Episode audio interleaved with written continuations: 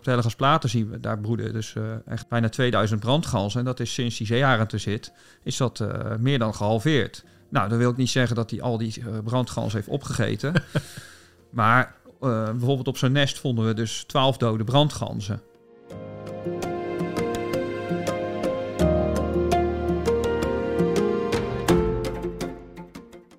Hey, leuk dat je luistert naar Toekomst voor Natuur, aflevering vier. Mijn naam is Anthonie Stip en in deze aflevering duiken we in de rijke wereld van de delta-natuur.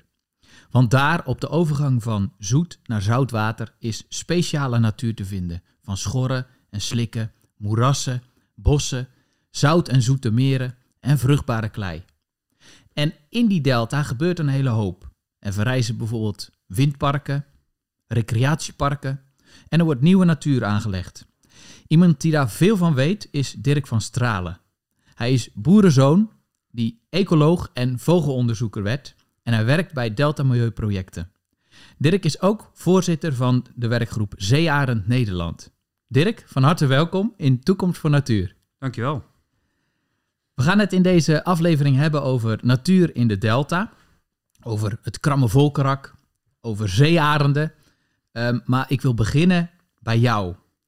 Op jouw Twitter-account, want je bent heel actief op Twitter ook, schrijf je dat je voor negentig procent buiten te vinden bent. Hoe is jouw passie voor natuur eigenlijk ontstaan?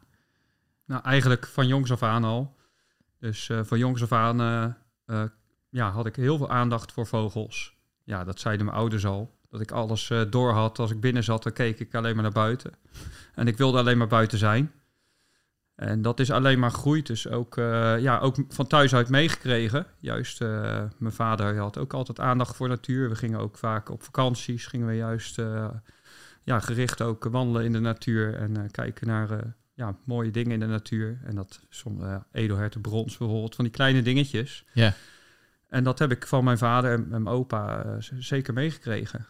Ja, ik woonde aan de, aan de rand van de Hellegatsplaten. Uh, En daar ging ik op een gegeven moment steeds vaker uh, naartoe met een verrekijkertje en een oud versleten boekje. Om te kijken van, ja, wat, uh, wat voor vogels zie ik daar dan allemaal? En zo is dat vuurtje is steeds verder aangewakkerd.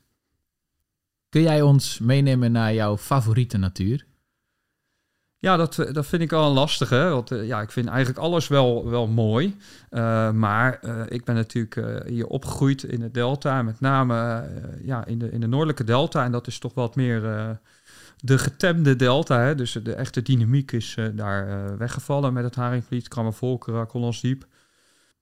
Dus ik vind juist uh, die overgangen uh, van dat zoet uh, naar het zout, dat vind ik heel erg gaaf. Eigenlijk alle deltanatuur vind ik heel erg mooi. Maar ja, in het Krammer Volkerak heb je dus zowel open grasvlaktes als slik als uh, uh, ooibos. Ja, die, uh, die combinatie, dat vind ik, uh, vind ik echt fantastisch. Want dat, dat zijn ook uh, ja, juist de, de meest vogelrijke, ja, ook voedselrijk. Het, het bruis van het leven. Ja, het is een mooi bruggetje naar het onderwerp natuur in de delta. Want als ik aan de delta denk, dan denk ik in eerste instantie als, nou ja, goed, ik kom zelf uit het rivierengebied, dus daar hebben we wel enige dynamiek, maar vooral beweging en, ja. en, en uh, veel variatie. Veel bedrijvigheid ook, veel ja. recreatie. Er wordt ook aan alle kanten wel geknabbeld aan die natuur in de delta. Hoe kijk jij eigenlijk naar de delta? Je bent er opgegroeid, je, je, je woont er nog steeds. Wat zie jij gebeuren? Nou ja, goed, die delta heeft zich natuurlijk de afgelopen decennia is ontzettend veranderd. Zeg maar, die hele oude dynamiek, ja, die is, uh, die is er niet meer. Hè? Be- behalve de Westerschelde is eigenlijk misschien nog ons meest complete uh, systeem. Dus daar heb je nog, uh, zoals de hoge platen, daar, dat zijn nog de meest natuurlijke uh, platen, waar dus nog kustbroedvogels als grote sterns en, en dergelijke broeden. Dat is het meest... Waar liggen die hoge platen? Die liggen midden in de Westerschelde. Okay. Ja, uh, ja, dat is een fantastisch uh, groot gebied. Uh, met heel veel steltlopers en heel veel uh, grote sterns die daar ook broeden. Echt in Nederland is dat uh, ondertussen uniek geworden. En uh, ja, de rest van de delta zijn eigenlijk allemaal gefragmenteerde uh, systemen. Kijk, die Oosterschelde is nog wel open. Alleen ja, die kering heeft natuurlijk invloed. We hebben alles in dijken en dammen gegoten. Dus met die, reden? Met reden, tuurlijk. Uh, Dat is ook logisch, maar uh, dat heeft de delta ontzettend veranderd. En dan heb je de Gevelingen als, of als zout uh, stilstaand meer. Het Volkerak, als, uh, dat is ook helemaal uh, getijdeloos en zoet. Dus je hebt in één keer heb je heel veel verschillende bekkens gekregen met al hun eigen waarden. Ja, en natuurlijk die oude dynamiek en zo, dat speelt, uh, spreekt tot de verbeelding. Maar goed, uh, ik, vind, ik vind hoe het nu is ik ook wel mooi, want uh, al die bekkens, die zijn verschillend. Dat zien wij ook heel erg goed als vogelonderzoekers. Zien we ja. gewoon dat elk bekken heeft zo zijn eigen waarde voor soorten. En dat, dat, daar is ook verloop in de loop van de jaren. Ja. Dat soms een bekken weer meer belangrijker wordt voor middelste zaagbekken of geoorde futen. En dan dat verschuift. En dat is denk ik ook wel heel belangrijk in Nederland. Dat we die ruimte uh, uh, voor natuur, dat is ontzettend belangrijk. En dat is zeg maar een beetje de keerzijde van wat er gebeurt in de delta. Wat we dus afgelopen uh, ja, uh, decennia vooral hebben gezien. Buitendijks lagen altijd uh, gewoon werkwegen. Daar, daar reed af en toe eens iemand van Rijkswaterstaat of wij bijvoorbeeld voor een vogeltelling. Maar al die werkwegen zijn in de loop van de jaren sluipenderwijs omgetoverd in fietspaden. Nou, dat betekent dus, uh, dat lijkt heel onschuldig, want je rij, dat, iedereen vindt dat leuk om buitendijks te, te fietsen. Alleen netto verlies je enorm veel natuur. Je verliest uh, rust voor hoogwatervluchtplaatsen, maar je verliest ook slikareaal bij droogvallend tij om te fourageren dicht langs de dijk. Ja, fourageren door vogels. Door en vogels. Hoog, hoogwatervluchtplaats is ook een, is een plek ja. waar vogels bij hoogwater naartoe gaan om daar om te, te overtijen. Dus uh, ja. tijdens het hoogwater rusten ze daar. Ja. Nou, dat is heel belangrijk dat ze daar dat in alle rust kunnen doen. Maar het heeft ook invloed dus op uh, broedende plevieren. Die, die bontbekkenvier, die strandplevier, die broeden daar op, op kleine schelpstrandjes langs die dijken. Ja, die staan onder steeds grotere druk, want die zijn beter bereikbaar. Dat zijn allemaal gebeurtenissen die heel sluipenderwijs zijn gebeurd. En daarnaast hebben we natuurlijk dat er veel meer parken zijn gekomen. Maar al die mensen die gaan fietsen, lopen ja. en die komen dus op die fietspaden. Dus op zich het aanleggen van een fietspad is niet zo'n groot probleem. Maar als, als er per dag drie mensen overheen fietsen, wat tien jaar geleden nog zo was, dat is niet zo'n ramp. Maar nu is het elke minuut. Je zou ook kunnen zeggen, dat zijn mensen die misschien ook wel de beleving van natuur opzoeken. Ja. Hoe kun je daar op een goede manier mee omgaan? Zijn daar al uh, recepten voor bedacht in de delta? Nou, wat, wat gewoon heel erg belangrijk is, dat je gaat zoneren. Kijk, er zijn, zijn gewoon gebieden die, uh, waar je dus menselijk uh, medegebruik prima kan hebben. Uh, misschien ook gefaseerd door het seizoen heen. Maar nu is het, uh, was het te veel plekken, was er niet over nagedacht. Dus dan wordt het een en-en-en verhaal.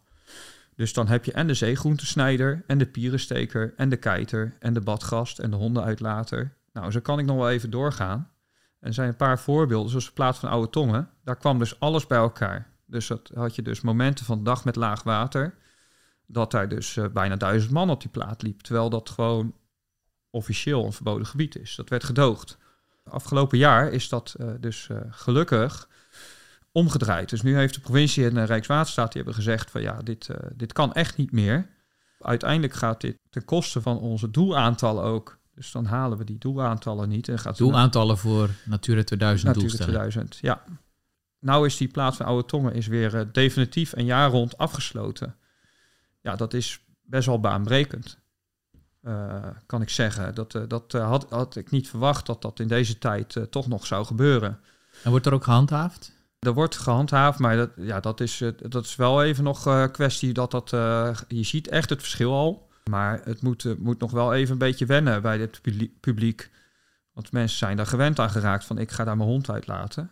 En zijn er ook andere plekken in de delta waar zo'n recept van toch weer eigenlijk uh, kiezen voor de natuur, dat zou kunnen werken als oplossing? Zeker. Ja, er zijn talloze plekken en wij zijn ook uh, met de provincie hebben we daar ook naar gekeken. We hebben ook gekeken van wat, wat zijn, hè, door ons onderzoek weten we wat de belangrijkste locaties zijn voor steltlopers en andere soorten in de delta. Dat, dat is bij ons goed bekend.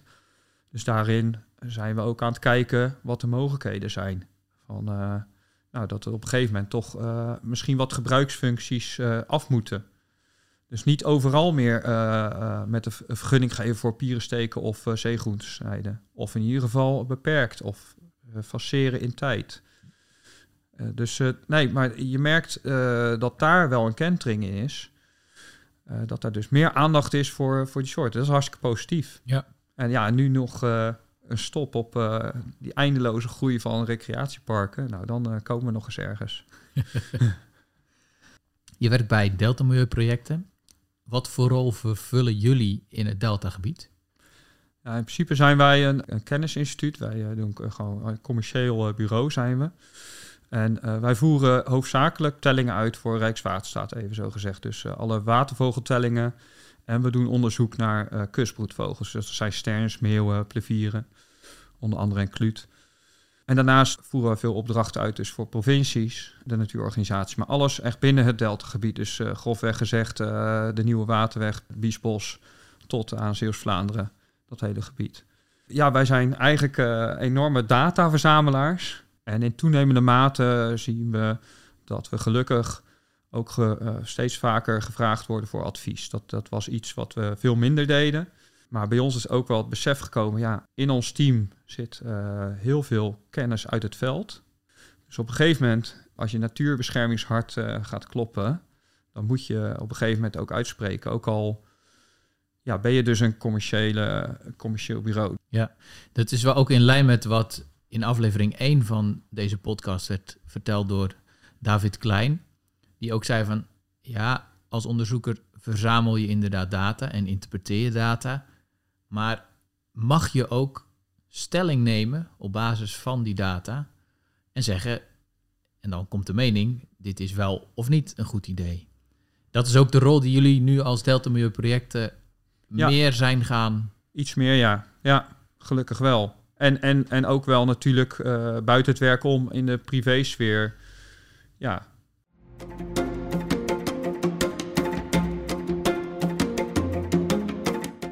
Ik wil even met jou naar een volgend onderwerp. Want in de voorbereiding van deze aflevering voor Toekomst voor Natuur vroeg ik jou of jij nog een onderwerp had wat je wilde bespreken. En toen zei je heel stellig, het Krammer Volkerak. Vertel. Ja, dat klopt. Kijk, ja, dat is natuurlijk uh, mijn achtertuin. Uh, mijn passie voor natuur is daar ontstaan. En je moet je eigenlijk voorstellen, dat is, uh, vroeger was dat een open verbinding met aan de ene kant het Hollandsdiep Haringvliet. En aan de andere kant uh, de Oosterschelde en de, en de Gevelingen. Nou, de, uh, sinds de bouw van de deltawerken is dus die hele dynamiek is, is weggevallen. Dus het is een zoet stilstaand meer geworden. En dat ging gepaard met uh, het nodige gekwar van het ecosysteem. Gekwar? Uh, instabiele periode. Ja. Dus met plagen. Uh, plagen uh, van muggen, plagen van brasems, blauwalgen. Nou, en dat, dat, dat komt ook mede omdat, zeg maar, uh, aan de ene kant ligt de provincie Brabant met de zandgronden. Dus uh, even plat gezegd, uh, als een boer kunstmest of mest uitrijdt op zijn zandgronden en er valt een buien regen overheen, dan ligt het de, al die mest bij wijze van de volgende dag in het Krammer Volkerak. Dus dat hele systeem heeft jarenlang heeft dat gesteund en gepiept onder al die uh, nutriëntenbelasting. En toen ik jong was, toen liep hier in de haven, liepen de, de eenden die liepen over de blauwalgen heen. Die konden gewoon over die dikke koek met uh, rommel uh, lopen. En dan hebben we het over de jaren, begin jaren negentig? Ja, ja, zeker. Ongeveer, denk ik, vijftien jaar geleden. Ik denk dat dat tweeduizend zeven is uit mijn hoofd, of tweeduizend negen, weet ik even niet meer. Toen zagen we langzaam zagen we een kentering. Toen was ik dus op het water uh, met een boswachter. En uh, toen zei ik van, uh, hey, ik zie waterplanten. Dat is bijzonder. Want A, doorzicht was uh, nul. En je water kon niet zo goed door het water nee, heen kijken. Ja. Nee, en de waterplanten die, uh, ja, die hadden we niet. Want uh, je moet je voorstellen, als die blauwalgplagen opspelen, uh, dan verslijmen al die, die planten. Die gaan gewoon dood. En, uh, en de rest ook, oevervegetatie ook. Dus wat, uh, wat je dus zag is dat je helemaal geen oevervegetatie had. Want alles gaat dood door die koeken met uh, blauwalg. Maar in Nederland is de guacamossel gekomen. En daarbij de driehoekmossel. En die... Ja, die zijn massaal aanwezig in dat Krammer Volkerak. En ik heb dus gehoord, dat is niet mijn eigen kennis, maar die, de, al die mossels bij elkaar, die filteren dus elke dag al het water van het Krammer Volkerak. Dus wat er dus gebeurde is dat dat, dat dat aantal blauwalgen, dat nam flink af. En daarmee ook het doorzicht. Nam toe? Dat nam enorm toe, juist. En daardoor het aantal waterplanten. En in die waterplanten konden weer andere vissoorten gebruik maken, kraamkamers. Dus je kreeg meer snoeken en, en, en dat soort vissen. En door die doordat het doorzicht iets beter werd, nam dus ook de aalscholven toe. Nou, en, en daardoor nam de, de brasem. Dus je had een enorme kettingreactie van, van gebeurtenissen die zorgden dat dat systeem uh, steeds, steeds mooier werd. En ja, als je dan als kind hier bent opgevoed en je ziet in één keer dat ontstaan. Ja, dat is, dat is uh, uh, wonderbaarlijk. Die veerkracht van de natuur. Ja, dat, dat, uh, dat, als je de laatste decennia, denk ik, in Nederland uh, dat we het moet uh, bekijken, dan is dat in het Krammer Volkerak. Want uh, wij hebben echt hier ja, dingen zien komen, zien verschijnen. Nou, die hadden we niet voor mogelijk gehouden. Het klinkt een beetje als uh, de delta-systemen, zoals, zoals je die nog aantreft, uh, oostelijk in, in Europa. Ja. Nou ja, dat is ook, denk ik, voor Nederland uh, zijn dat de goede voorbeelden. Hè? Dus daar heb je dus uh, zowel zeg maar open rivierverbindingen als meren naast elkaar. En dat is eigenlijk wat wij in de delta hebben gecreëerd. Door die, onze deltawerken hebben we dus uh, gecreëerd dat er dus meren zijn.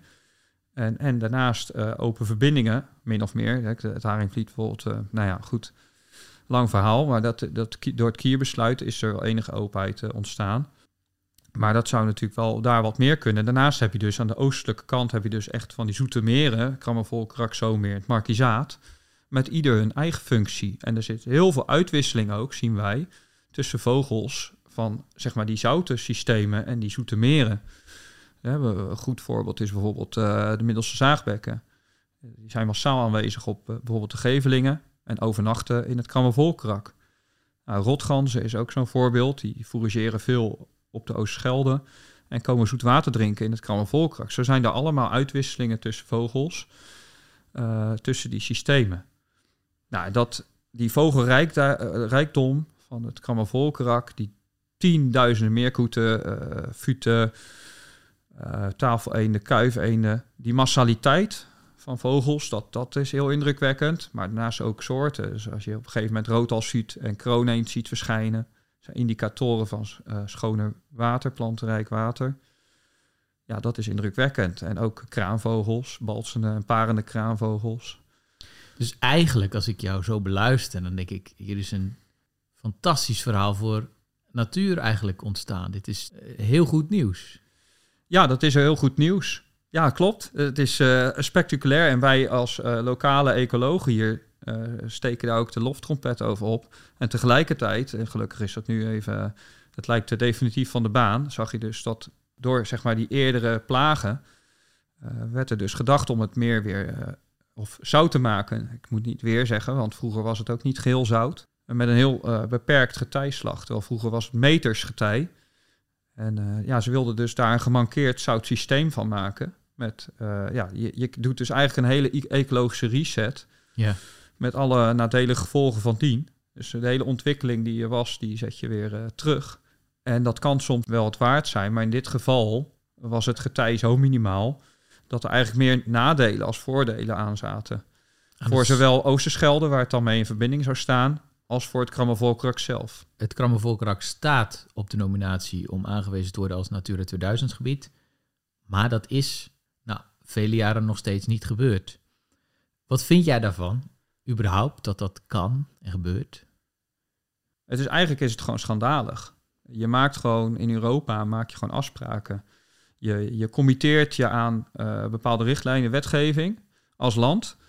En vervolgens uh, neem je daar een loopje mee. Dus eigenlijk uh, ja, leef je de wet niet na. Dat is de situatie. Je bent al meer dan tien jaar over tijd met het definitief aanwijzen en het schrijven van een beheerplan. En het is natuurlijk ook, dat, dat vind ik teleurstellend, dat dat uh, zeg maar bij natuurorganisaties niet, niet heel hoog op de agenda heeft gestaan om daar al die jaren werk van te maken. Want het Krammer Volkerak is gewoon een, een, een politieke speelbal geworden voor, voor toekomstplannen, ideologische plannen. Terwijl, en nu doe je op het zout worden van ja, het meer. Ja. ja, onder andere. Ja. Maar ja, tegelijkertijd zou je toch wel eerst moeten nadenken van hoe, hoe ga ik dit systeem optimaal beschermen? Ja. Nou, dat is dus nu niet het geval. En dat vind ik best wel uh, een kwalijke zaak. En, en wat is er nodig om dat wel voor elkaar te krijgen? Ja, nou, maar men is er nu mee bezig. En dat, oh, dat, dat is ook al twee jaar. Maar dus het duurt en duurt. We hebben natuurlijk uh, wisseling uh, van het kabinet. Dus L N V is hoofdverantwoordelijk. Dus uh, dat, uh, dat speelt uh, allicht mee. En waarschijnlijk ook de corona. Dus uh, ja, het is nu wachten dat het wel komt. Maar we hebben geen idee uh, hoe lang dat nog op zich kan laten wachten. Maar we hopen dat, dat, dit jaar, uh, dat er dit jaar meer duidelijkheid komt. Dus uh, eindelijk is er uh, licht aan het einde van de tunnel, zullen we maar zeggen. Ja, en uh, nou, misschien ook wel goed om nog even een oproepje te doen. Uh, mensen bij het ministerie van Landbouw, Natuur en Voedselkwaliteit. Het Krammer Volkerak is een systeem wat die natuurbeschermingsstatus echt waard is. Want er is ontzettend veel mooie natuur ontstaan. Bescherm dat vooral ook.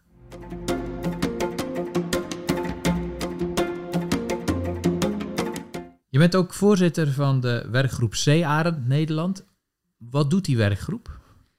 Soms iets te veel. We zijn ontzettend druk mee. Nee, we, zeg maar, op onze site staat ook onze hoofdtaak is eigenlijk het beschermen van die zeearend. Dus het, het opkomen voor, voor de soort, dat uh, rust garanderen en het beschermen van nesten en dat soort dingen. En daarnaast een stukje onderzoek. Dat doen we dus uh, door middel van ringonderzoek. In twintig negentien zijn we gestart met zenderonderzoek. Dus we hebben een aantal jonge zeearenden op het nest uh, voorzien van een uh, zender, een G P S-transmitter. Uh, We proberen dus ook treinbeheerders van advies te voorzien. Ja, hoe ze om moeten gaan met uh, bijvoorbeeld uh, slaapbomen met, met uh, zeearenden of, of nestbomen. Nou, lijkt me uh, de zeearend ook een, een echte icoonsoort. Want uh, nou ja, toevallig hebben wij er vandaag ook een aantal uh, gezien toen wij uh, een rondje reden door de delta.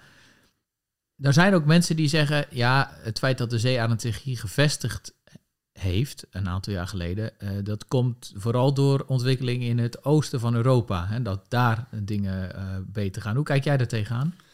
Nou, de, de terugkomst van de zeearend hebben we hoofdzakelijk te danken inderdaad aan de beschermingsmaatregelen in Duitsland. Daar hebben ze op een gegeven moment bij de laatste nesten hebben ze gewoon echt bewaking neergezet. Want het was, ging echt heel slecht hè, met soort. Dus, en bewaking, wat moet ik me daarbij voorstellen? Nou, gewoon mensen die bij nesten uh, posten om, okay. om een vervolging te voorkomen. Oké. Okay. Dus, geen militairen? Nou, bijna, ja. Okay. ja. Nee, maar um, ja, de, die, die soorten is dus... Ja, er zijn natuurlijk... De bescherming is beter, maar ook, de, ook in Duitsland de waterkwaliteit. Er zijn tal van factoren die uiteindelijk hebben gezorgd dat die zeearend uh, richting het westen is opgeschoven. En natuurlijk speelt daar ook een rol in dat... Uh, eh, dat bijvoorbeeld uh, Nederland steeds meer een gedekte tafel is geworden met al die ganzen, zowel 's winters als, uh, als zomers. Zeearend is gewoon de oplossing voor het ganzenprobleem. Nou, de oplossing. Ze lusten wel graag een gans. Dus het heeft, het heeft natuurlijk, het is gewoon een toppredator. Dus het heeft uiteindelijk heeft het altijd effect. Ja, hier op de Hellegatsplaten zien we, daar broeden dus uh, echt bijna tweeduizend brandganzen. En dat is sinds die zeearend er zit, is dat uh, meer dan gehalveerd. Nou, dan wil ik niet zeggen dat hij al die uh, brandganzen heeft opgegeten.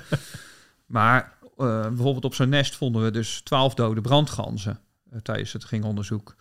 Dus ze, ze lusten er wel heen. Ja. Maar het is ook veel meer de aanwezigheid. Het is een heel stuk van het gebied waar ze nu niet meer broeden. Want ja, elke, elke paar minuten als ze die jongen gaan voeren, bij wijze van of ze slaan even de vleugels uit, dat jij als brandgans weer moet opvliegen. En nou, daar word je op een gegeven moment zat.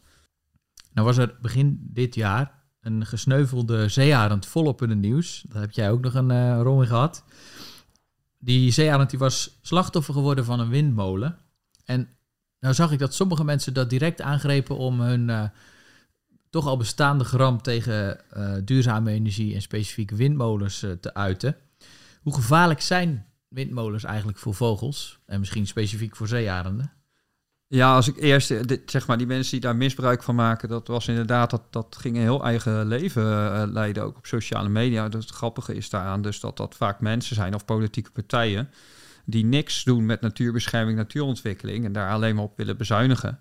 En dan vervolgens zo'n, uh, zo'n soort als een zeearend dus misbruiken voor hun agenda. Dus dat is wel een beetje hypocriet natuurlijk. Ja. Maar goed, we weten vanuit onderzoek uit Duitsland onder andere dat, uh, dat zeearend onder andere is heel gevoelig om slachtoffer te vallen uh, door windturbines. En dat is een van de redenen waarom we dit zondeonderzoek ook gestart zijn. Hè? Uh, het aantal windmolens door de energietransitie uh, stijgt enorm. En wij denken dat door passende maatregelen veel meer rekening gehouden kan worden met zeearenden. En het zenderonderzoek onder andere moet dus fundament gaan vormen om, uh, om die maatregelen meer uit te kristalliseren. Heb je al enig idee wat die maatregelen zouden kunnen inhouden? Een voorbeeld is bijvoorbeeld uh, het detectiesysteem. Hè. Dat is relatief kostbaar natuurlijk. Maar op dit moment zijn er twee windparken met dat systeem. En die liggen toevallig in het Krammer Volkerak allebei, die windparken. Is dat toevallig? Nou, niet geheel natuurlijk. Want we hebben hier gewoon in de omgeving gewoon uh, een hele club met fanatieke mensen. En uh, ja, daar zit ik natuurlijk ook bij. Ik kan uh, net zeggen, volgens mij heb jij daar niet uh, een misverstaande rol in gespeeld. Nee, maar dat, dat is je achtertuin. Ja. En uh, je hebt uh, iets met zeearenden. Dus uh, nou, dan uh, probeer je iets voor elkaar te krijgen. Ja. En dat is in deze gevallen gelukt. En uh, nou, er komt nu een, een, een derde windmolenpark bij uh, die dat gaat uh, installeren. Dat ligt uh, uh, op Goeree-Overflakkee, dus ook op het eiland waar ik woon. Maar er sta, uh, we zien sinds dat bericht zien we ineens ja, uh, steeds meer uh, initiatiefnemers van windparken die geïnteresseerd daarin zijn. Ik stel me dat zo voor, uh, d- dat is een detectiesysteem wat grote vliegende vogels detecteren ja. kan. En als dat in de buurt komt, dan gaan die molens uit? Ja, precies dat. En het kan ook zo zijn dat ze eerst een geluid afspelen, waardoor die vogels getriggerd worden of een omdraaien. Geluid. Ja, dat is gewoon een verschrikkelijk geluid. Een, een, een ander krijs of zo. Okay. En uh, het, uh, daardoor worden die vogels alert. En worden ze zich uh, bewust van het gevaar wat op hen afkomt. Of ze, ze schrikken zo van het gekrijs dat ze zelf al omdraaien. En als dat dan nog niet werkt, dan, dan slaat vervolgens de turbine uit. En dat gaat vrij snel. Want ik denk, zo'n turbine gaat heel hard, maar die gevaarsnelheid, die is er heel snel uit. Dus dan blijft hij misschien wel draaien, maar dan is het een stuk minder gevaarlijk. De kans op aanvaring is binnen een paar seconden, dus binnen tien seconden, is dat het tot het minimum uh, verlaagd. Dan gaat de, gaan de wieken minder snel draaien? Ja. Dus wordt tot, gewoon de rem? Die, ja, de rem gaat er vol op. Die bladen die keren gewoon. Okay. Die, die kunnen ze omzetten en dan, uh, uh, dan remmen ze. Maar goed, er zijn, er zijn tal van maatregelen te nemen om zeearenden of vogels, vleermuizen, slachtoffers te voorkomen. En onze boodschap is ook constant geweest van, ja, we zien dus in Nederland ook heel veel kritiek inderdaad op die energietransitie. Ook deels omdat het mensen de portemonnee uh, lijkt te raken. Mm. Dus um, dan al dit soort berichtgeving van dode vogels, ja, dat wordt dan gelijk aangegrepen van, uh, ja, moordmachines, dit en dat. Nou, en als we er dan iets aan kunnen doen, waarom zouden we dat dan niet doen? Want je, je wilt, ja, we willen dus naar een duurzame toekomst. Nou, daar, daar hoort, horen die soorten ook bij. En als we het iets breder trekken, dus bijvoorbeeld ook naar zonneparken kijken, hoe kunnen we ervoor zorgen dat bij de energietransitie, wat echt wel een grote opgave is voor de komende jaren in Nederland en ook andere delen van Europa, hoe kunnen we ervoor zorgen dat er bij die energietransitie echt rekening gehouden wordt met natuur? Dus niet uh, een groen sausje, ja, maar substantieel. Heb jij er ideeën bij? Nou, het mooiste is dat dat gewoon... Uh, bijvoorbeeld de provincie Brabant is daarmee bezig om bijvoorbeeld uh, uh, het standaard te maken dat er rekening wordt gehouden met het minimaliseren van, van slachtoffers. Dus er, wordt, er moet altijd moeten er maatregelen genomen worden om het aantal slachtoffers onder vogels en vleermuizen te minimaliseren. Dus dat is een stap. Dat is, vanuit de beleidskant kun je dus gewoon zeggen van, het mooiste zou zijn landelijk, dat je gewoon landelijk beleid krijgt van joh, in die parken, dat weten we heel goed, die liggen op gevoelige routes van vogels of dicht bij uh, grote wetlands, waar veel vogels zitten of veel vleermuizen. Dus als je daar dan, nou het liefst natuurlijk niet, maar als je daar dan een windmolen, dan moet je aan dit en dat voldoen. Een maatregel om slachtoffers te voorkomen is er, is er één van, maar je kan, vaak staan die windmolens bijvoorbeeld ook in een boerenland. Dus je kan ook denken van, nou, we doen gelijk iets aan landschapsinrichting voor boerenlandvogels die geen last hebben van die windmolens. Er zijn altijd rond die, die voet van die turbines ontstaan altijd uh, overhoekjes, ja, die, die je dus leuk kan inrichten. Dat heb ik ook al op plekken gezien en dat werkt, dat werkt best wel. Dus nee, dat, dat, dat lijkt mij wel uh, een goede stap. Ja.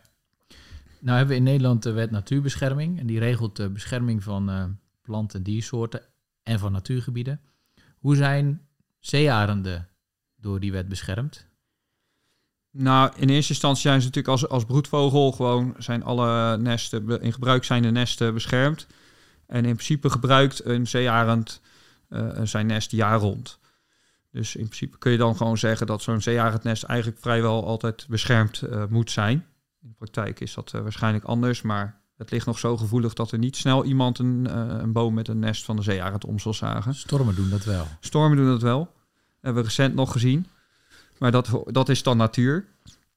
Maar een ander middel is bijvoorbeeld de na, uh, Natura tweeduizend. Uh, binnen Natura tweeduizend uh, ja, is de uh, zeearend is een kwalificerende soort. Wat houdt dat in? Als hij bepaalde mate voorkomt in een gebied, dat hij dus actueel aangewezen moet worden. Dus dat betekent het dus... Het gebied moet aangewezen worden? Ja. Dus uh, bijvoorbeeld, uh, nou ja, bijvoorbeeld Krammer Volkerak, Piespolsk, Oostvaardersplassen, Lausmeer, dat soort gebieden zou eigenlijk al lang aangewezen moeten zijn voor zeearend, zowel als broedvogel als wintergast. Omdat ze gewoon jaar rond in die gebieden voorkomen. Dus dat is een, een middel om, uh, om die zeearend nog wat extra te beschermen. Maar dat is nog niet gebeurd? Dat is nog nauwelijks gebeurd, wel als wintergast. Bijvoorbeeld de Westerschelde is uh, de zeearend opgenomen als wintergast. Um, dat is op zich wel grappig, want op zich komen ze daar niet veel voor. Maar uh, zegt dat iets over natuurbeleid? Ik denk het wel. Ja, dat is gewoon een, een, een moment op je naam. Waarschijnlijk vlak voor de aanwijzing heeft daar een paar jaar een zeearend in de winter op uh, Saeftinghe overwinterd. En uh, ja, dan, uh, dan staat hij er ineens in. We zien we, bij zeearenden, we zien dat het, dat, dat is natuurlijk een soort die heel erg gedijt bij rust. En dat is, dat is in Nederland zeg maar het, het, het grootste probleem. Dus die rust voor zeearenden. We zien dus heel veel, echt veel verstoring.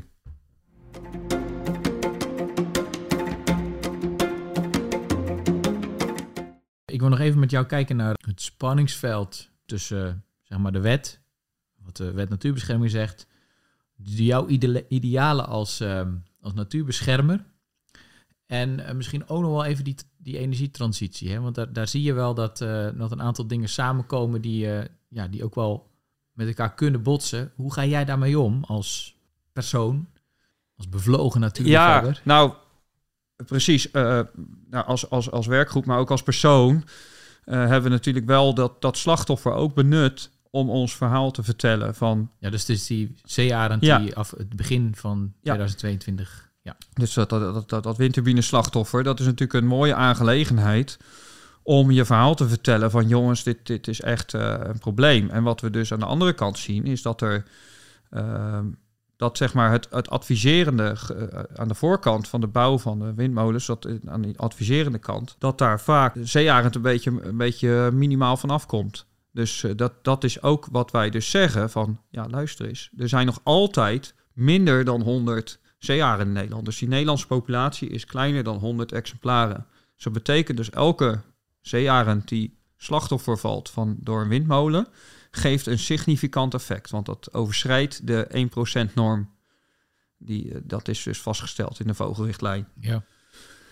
Dus, dus uh, dat betekent dus, uh, dat weten we uit het buitenland ook, dat, dat als je een windpark binnen een, een bepaalde straal van een nest gaat uh, plaatsen, dat je dus een verhoogd risico hebt. Want een zeearend die bijvoorbeeld in de Oostvaardersplassen broedt, die stopt echt niet uh, bij die trein, uh, bijvoorbeeld die treinlijn die daar loopt. Die, die vliegt ook die polder in, want daar zitten ook meerkoeten, daar zitten ook ganzen.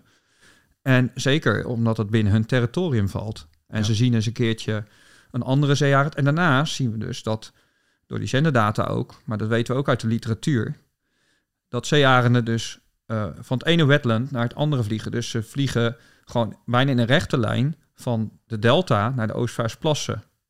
En vaak kiezen ze dan wel de meest groene optie. Dus wat we dus zien is dat het Groene Hart is echt zo'n corridor.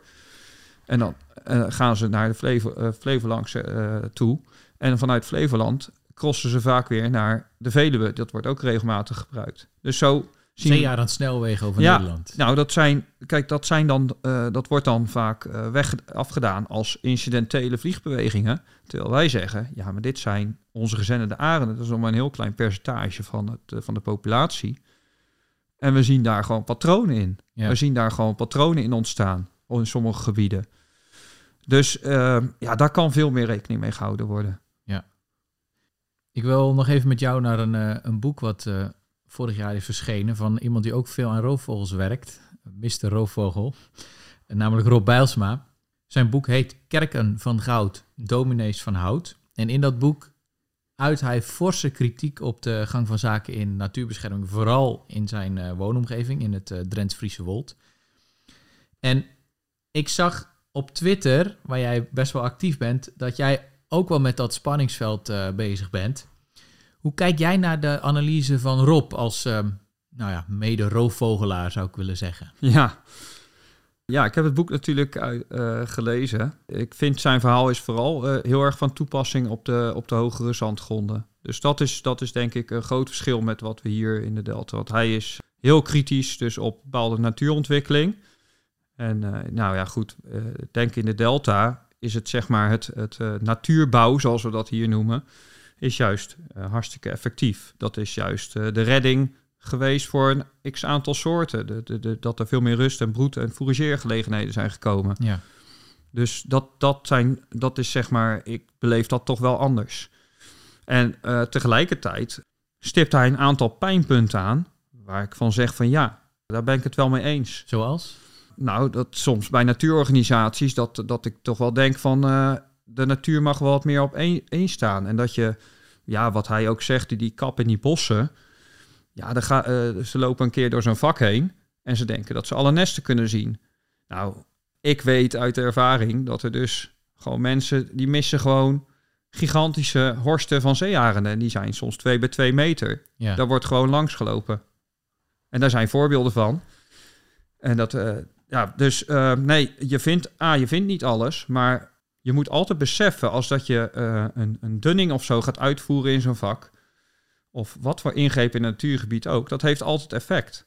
Dat zegt hij dus ook. Er wordt een beetje naar protocollen, binnen de, de kaders van het protocol klopt alles.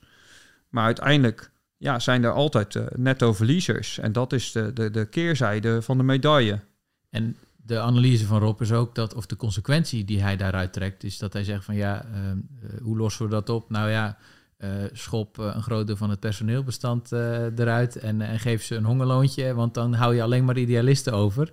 Is dat ook wat jou betreft uh, de oplossing waar we aan moeten werken? Of zijn er ook nog andere manieren waarop we dat kunnen bereiken? Ik heb geen idee of er te veel mensen bij die natuurbeherende organisaties werken. Maar ik zou in plaats van...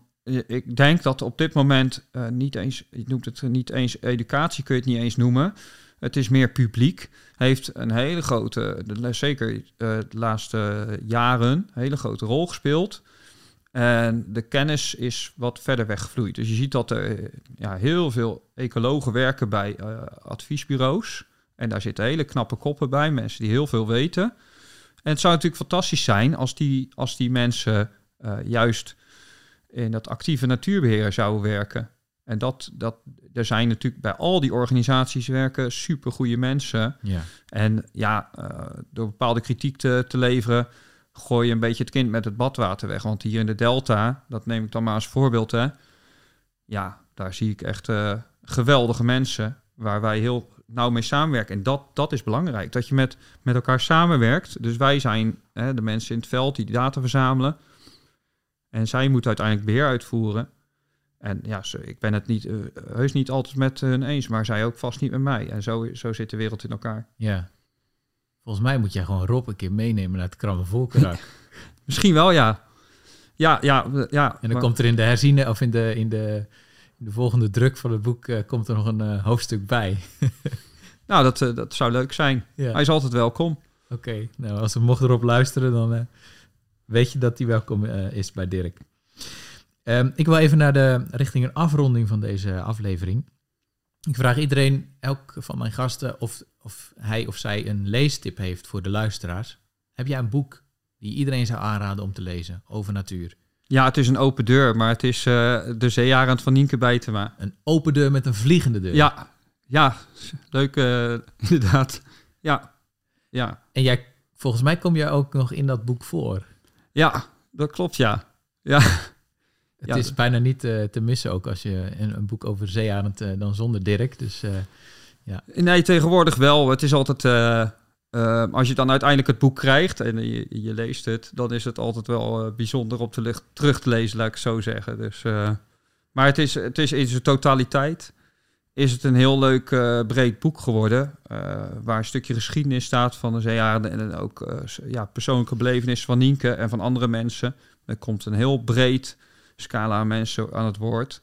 Dus ook uh, mensen uit het buitenland. Dat vind ik wel heel erg leuk. Zoals mensen als Roy Dennis en zo. Wat enorm uh, aardige en inspirerende personen zijn. Ja, de, daar heeft zij een uh, fantastisch werk van gemaakt. Dus in die zin uh, nog, uh, nog een keertje wat uh, reclame voor het boek van Nienke. Ja, De zeearend. We zullen ook uh, het linkje opnemen bij de beschrijving van deze aflevering. Je bent... Een, ja, ik zou toch willen zeggen, jonge natuurbeschermer. um, hoe kijk jij naar de, de toekomst voor natuur? En misschien om te beginnen in de Delta. ik denk het liefst toch wel gewoon in kansen. Uh, dus uh, in die zin uh, liggen er gewoon heel veel kansen. En het, is, het, is, het blijft een dynamische uh, omgeving, ondanks al die deltawerken. Nee, dus ik ben ergens wel gewoon positief. Als we gewoon, als, uh, als we gewoon de waarde blijven inzien als mensen, en dus ook de waarde dat het soms pas op de plaats is voor mensen. Van jongens, luister, uh, dit en dat gebied. Ja, daar, daar komen we gewoon even niet. Daar komen we ook niet aan, bij wijze van. Dus dat, uh, dat beleven vanaf de, vanaf de randen. Dus die rust, dat is op dit moment is dat echt een zorgenkindje in de delta. En dat geldt vast voor heel veel delen van Nederland. Uh, als we dat weten te garanderen, ja, liggen de kansen. En, en het leuke aan natuur is, er komt altijd weer het nieuws. En dat een leven lang. Echt een heel mooi einde voor deze aflevering over natuur in de delta. Dirk, heel hartelijk bedankt. Geen dank.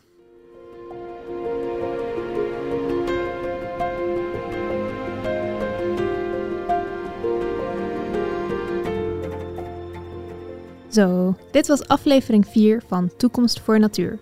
De podcast over het grotere plaatje van natuur en natuurbescherming in de Lage Landen. Toekomst voor Natuur wordt geproduceerd voor de Vlinderstichting door Anthonie Stip en mijzelf, Laura Peters. De volgende aflevering gaat over vrouwen in de natuurbescherming. En Anthonie spreekt dan met Natasja Oerlemans van het Wereld Natuurfonds. Hij legt haar de vraag voor hoe het komt dat vrouwen niet zo evenwichtig vertegenwoordigd zijn in natuurorganisaties. Wat kunnen we daaraan doen? Tot de volgende!